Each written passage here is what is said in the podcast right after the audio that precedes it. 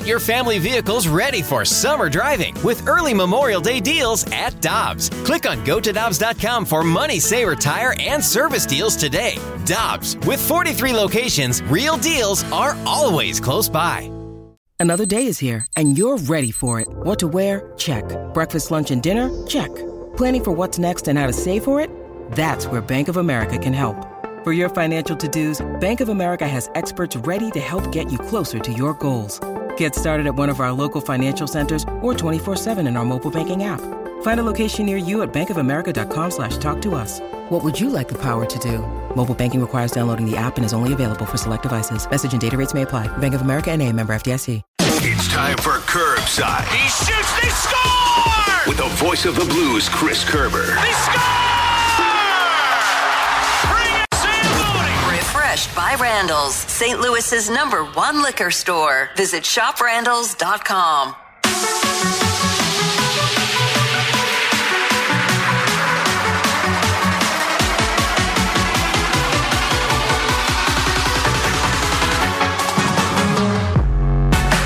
Alex Ferrario and Tanner Hendrickson, I'm Brandon Kiley. Let's go out to the Brown and Crouppen Celebrity Line to be joined by the voice of the Blues. He's Chris Kerber joining us here on the show. Curbs, we appreciate the time. How you doing today, man? Fellas, I'm good. How are you? Uh, doing very well. Let's talk about the Blues because uh, the game on Monday was frustrating. Um, I, it, there are some diverging opinions on how well the Blues played in that game. It seemed like the team left the game thinking, ah, we, we played okay, although the score didn't indicate that. How did you assess their game on Monday night against the Dallas Stars? I thought they had a really good first period. I thought they had a a, a decent second period, and then when the Dallas Stars scored their goal, I re- I was real curious to see how the team responded. I was curious to see if we'd see the fragile response that we've seen a good chunk this season, or if we would see the third period Florida response. And I think, un- unfortunately, in the third period, we saw the fragile response, and that that's the concerning and the alarming part to me. So uh, it just told me that the team isn't quite it, it isn't quite confident in that style of play that they need to be playing just yet. Curbs, do you feel like that there's an issue defensively with this team? Well, I, I think there is, but I think you've got to be careful in how you like that. It's a bit of a loaded word because one might think that you're talking just about the players whose position is defenseman, or even a goaltender for that matter. I think there's defensive issues with this team, Alex, but I think it's because, well, I th- there's probably two. One, they're not getting enough offensive zone time. So you could take a team that's, you know, even has a Norris Trophy winner on it, and when you ask them to defend in their own zone as much as the Blues are having to defend in their own zone, you're going to see more chances given up. So to me, it's it's not about so much the defenseman as it is.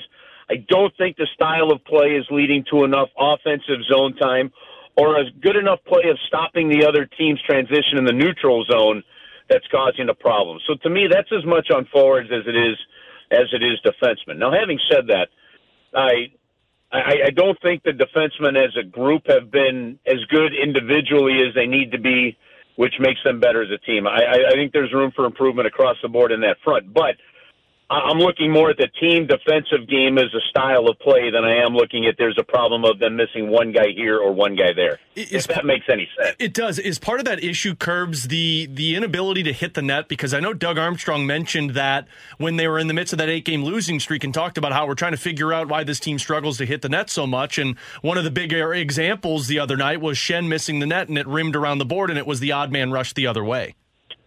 Well, or or look at what proved to be the massive backbreaking goal in that game was Mikkola going to take the shot. It's blocked by the player right in front of him.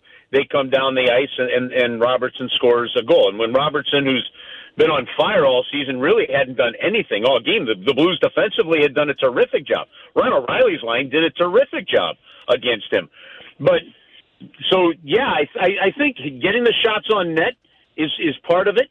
I think uh, also getting to the front of the net and creating a little more havoc. I, I thought they had some decent chances. And look, you, you can only, you're 22 games in. You you can you can tell you can only use the quote. Well, we're getting chances so many times before you have to start saying why aren't the chances going in or what has to still change? Because chances don't win games, goals win games. And so to me, it's a positive that you're getting the chances. But are those chances leading to a second chance, a third chance? Are those chances leading to regaining possession in the offensive zone, adding more pressure on? Maybe you're breaking down the other team defensively and they take a penalty, or maybe you've able to make a change in the offensive zone that leads to a goal. One chance to me with this team is not turning into three or four within the same sequence. And so whether that is regaining the puck off a rebound, I, we, I don't think they clearly didn't get to the middle of the ice enough in that last game. Or if it is just hitting the net more, getting more puck freezes in the offensive zone that leads maybe to some more face-off draws that you win. Whatever the sequence may be, there needs to be more of a concerted play style in that offensive zone. Now, here's the thing, and I said this briefly at the end of the game because I was quite brief, Alex, at the end of the game, the last game. But uh, it was a 50 second post game report. I respect Hey, that, Curbs. yes, well, there. I listened to those the next day, and this one was easy to load. there was well that listen every now and then there's probably just a two or three times over the course of the year where it's better to just turn things over to the next guy. That's what that's exactly what i did and i wished i wished alex and joe good luck as i left the booth. But the um uh no but, but here's the thing. I i, hear, I really do believe that that this is this is the picture right now. I believe the st louis blues can be doing what the Boston Bruins are doing. I believe the Blues are getting better goaltending from Jordan Binnington than the Boston Bruins are getting. I look at the the players that the Blues have on defense, and I'm thinking, okay, you, th- there's there's clearly greatness there, in my opinion. What I don't see with this team is the team taking over the team. What I don't see with this team is them looking down the bench at each other and just saying, we know what we have to do, let's do it. There still seems to be too much of, you know, a, a great shift like, you know, the Ryan O'Reilly line provided in the Florida game that led to everybody's following that style. There's one shift where you'll see that, and then it's an east-west shift the next one, and then the third shift has to defend. Um, I I think you really need to see just the team grab a hold of themselves and playing as a unit of five. It is very clear in the Winnipeg game, in the Edmonton game, and they'll come back in Florida, right? It's very clear. Frankly, I thought they played a really good game in Boston for the most part. It's clear in those games the style of play that you need to play as a team. You just don't have enough guys buying in to play that for 60 minutes and want to try different things, and that fractures the team game. And so to me, it, it's not coaching. Uh, it, it to me, this really comes down to the players themselves deciding whether or not they're going to get on board and play a style. Curbs, the final question that I've got for the voice of the Blues, Chris Kerber, joins us each and every Wednesday at 1.30 right here on 101 ESPN. I wanted to ask you about Torey Krug because I, I, I want to say this on the front end. I think sometimes, a lot of the time, fans and media alike will focus too much on any one individual, right? Early in the season, it was all on Jordan Kyrou. He was the problem. No, it wasn't just Jordan Kyrou. The whole team wasn't playing well. And that, I wanted to preface this question by saying that because I don't think that it is all Torey Krug's fault. I am curious though because his time on ice has gone down significantly over the last two games. He's been playing closer to like 13 minutes at even strength each of the last two games. In the last one, that was basically the same as Calle Rosen. He was like sixth on on the team among defensemen in time on ice at even strength. I- Is something up there in your opinion, or what have you made of of Torey Krug's recent decline in ice time?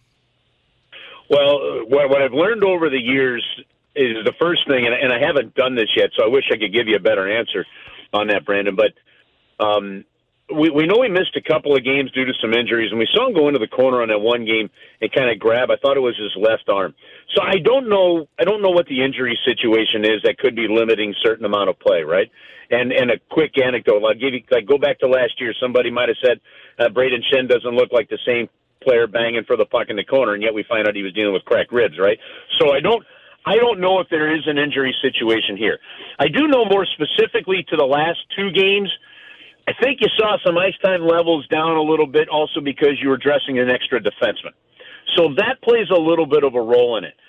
But Curbs the one thing about- played more ice time than he did. Yeah, well, that's where I was just about to go with this.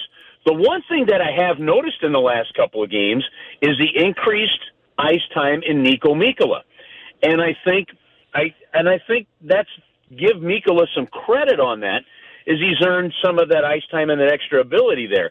I think also we haven't seen it, you know, um, and, and some of that may be penalty killing for for Mikkola as well. But um, look, it, that's why I said in that previous comment, I think to a man, you know, eh, maybe not Justin Faulk, but I think even he would say it to him. I think to a man, every defenseman on this team could be playing better. Um, I, I got to think, you know, I look back at that Florida game and Torey Krug was minus two. At that point, he had been minus eight over the previous three games, including that period. And then he had a snapping moment. He got into the fight. His game turned around. He he got the two assists in the game, and and I think it comes down to again just individually every guy playing better. I yeah, without a doubt, his level of play could go up, needs to be picked up. You know, I also think maybe this is one of those. Do you start to see Torey Krug coming out for more of the offensive zone draws and used strategically for that? The defensive zone draws go the way of Mikkola or something like that. I I think that's all part of this maybe process of this year. But um, yeah, I, I I don't think. Listen, level of play, yes, that is definitely a factor in why the ice time has gone down. Mikkola picking his play up, that's a factor as well. But I, I, agree with your initial statement too. I think across the board, just about every one of the defensemen can look at that and say there's got to be something better. As to why maybe his play has dropped, I, I haven't had a chance to talk to him or Mike Van Ryn about that to give you a much better answer. That's fair. Curbs, we appreciate the time as always, man. Thanks so much for hopping on with us today. Enjoy the game tomorrow night against Carolina. It sounds like we're going to get to see Robert Thomas back in the lineup, which is uh, certainly a welcomed return for him. We'll talk with you again next week. Yeah, it'll be great to see him back, guys. Uh, great job, and we'll, we'll, we'll talk to you again uh, next Wednesday.